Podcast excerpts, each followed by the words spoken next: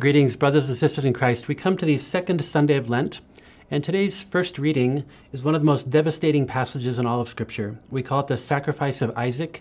Our Jewish brothers and sisters call it the binding. So, for no apparent reason at all, God asks Abraham to take his son out and to sacrifice him. Now, for all of these years, God has been promising Abraham that he will be the father of many nations. His descendants will be more than the stars in the sky, And then now he asks Abraham to sacrifice the one son that he has. Isaac is supposed to be the bearer of the promise of God, and now God wants the father to sacrifice the son. Um, th- these are terrible days. You can see Abraham walking with Isaac for three days out, and then he raises the knife and prepares to do it. So, on one hand, Abraham utterly, completely follows the will of God, even if it seems to be utterly against our nature. So there's a key for us. How can I listen to the will of God and then have the courage to follow it, especially if it doesn't make sense to me? This is common in the Bible. We look at it as Mother Mary. When the angel Gabriel comes to her, she could not understand what was being asked of her, and she said, Yes, let it be done to me. I'm the handmaid of the Lord. And then she did it. That's our model and our goal. And Abraham is that for us today. Well, we know that when he raises the knife to sacrifice Isaac, the angel stops him. So the story bothers me in my gut. So, how do we understand this story? Is God just trying to test us? Uh, no. Uh, we believe that God allows everything to happen for our salvation. So, everything that comes into our life helps us along the way to ordering my life to God again.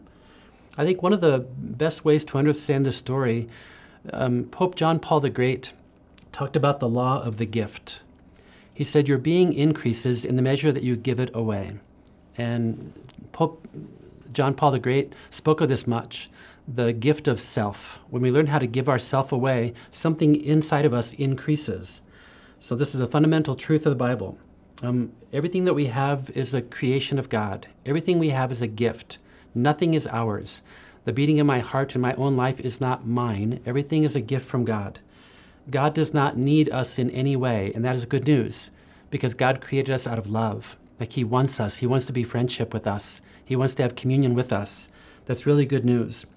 And so we learn then to receive everything that God has given us, and then we try to give it away. So we are stewards or caretakers of the gift of God. So imagine for a moment everything in your life, none of it is yours. And some of us say, Well, I worked really hard for it, it's mine. Well, who gave you the ability to work really hard? God does that. So we recognize that if everything is gift, including my life, then I want to learn how to give it all away.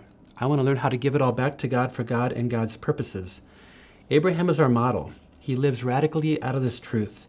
Everything belongs to God, even his own son, so he can give his son back to God. So this week I invite you what are some gifts God has given you? Are you sharing those gifts for God's purposes, or are you hoarding them for yourself? The spiritual principle you give and you live, you hoard and you die. What's your choice this week? God bless you.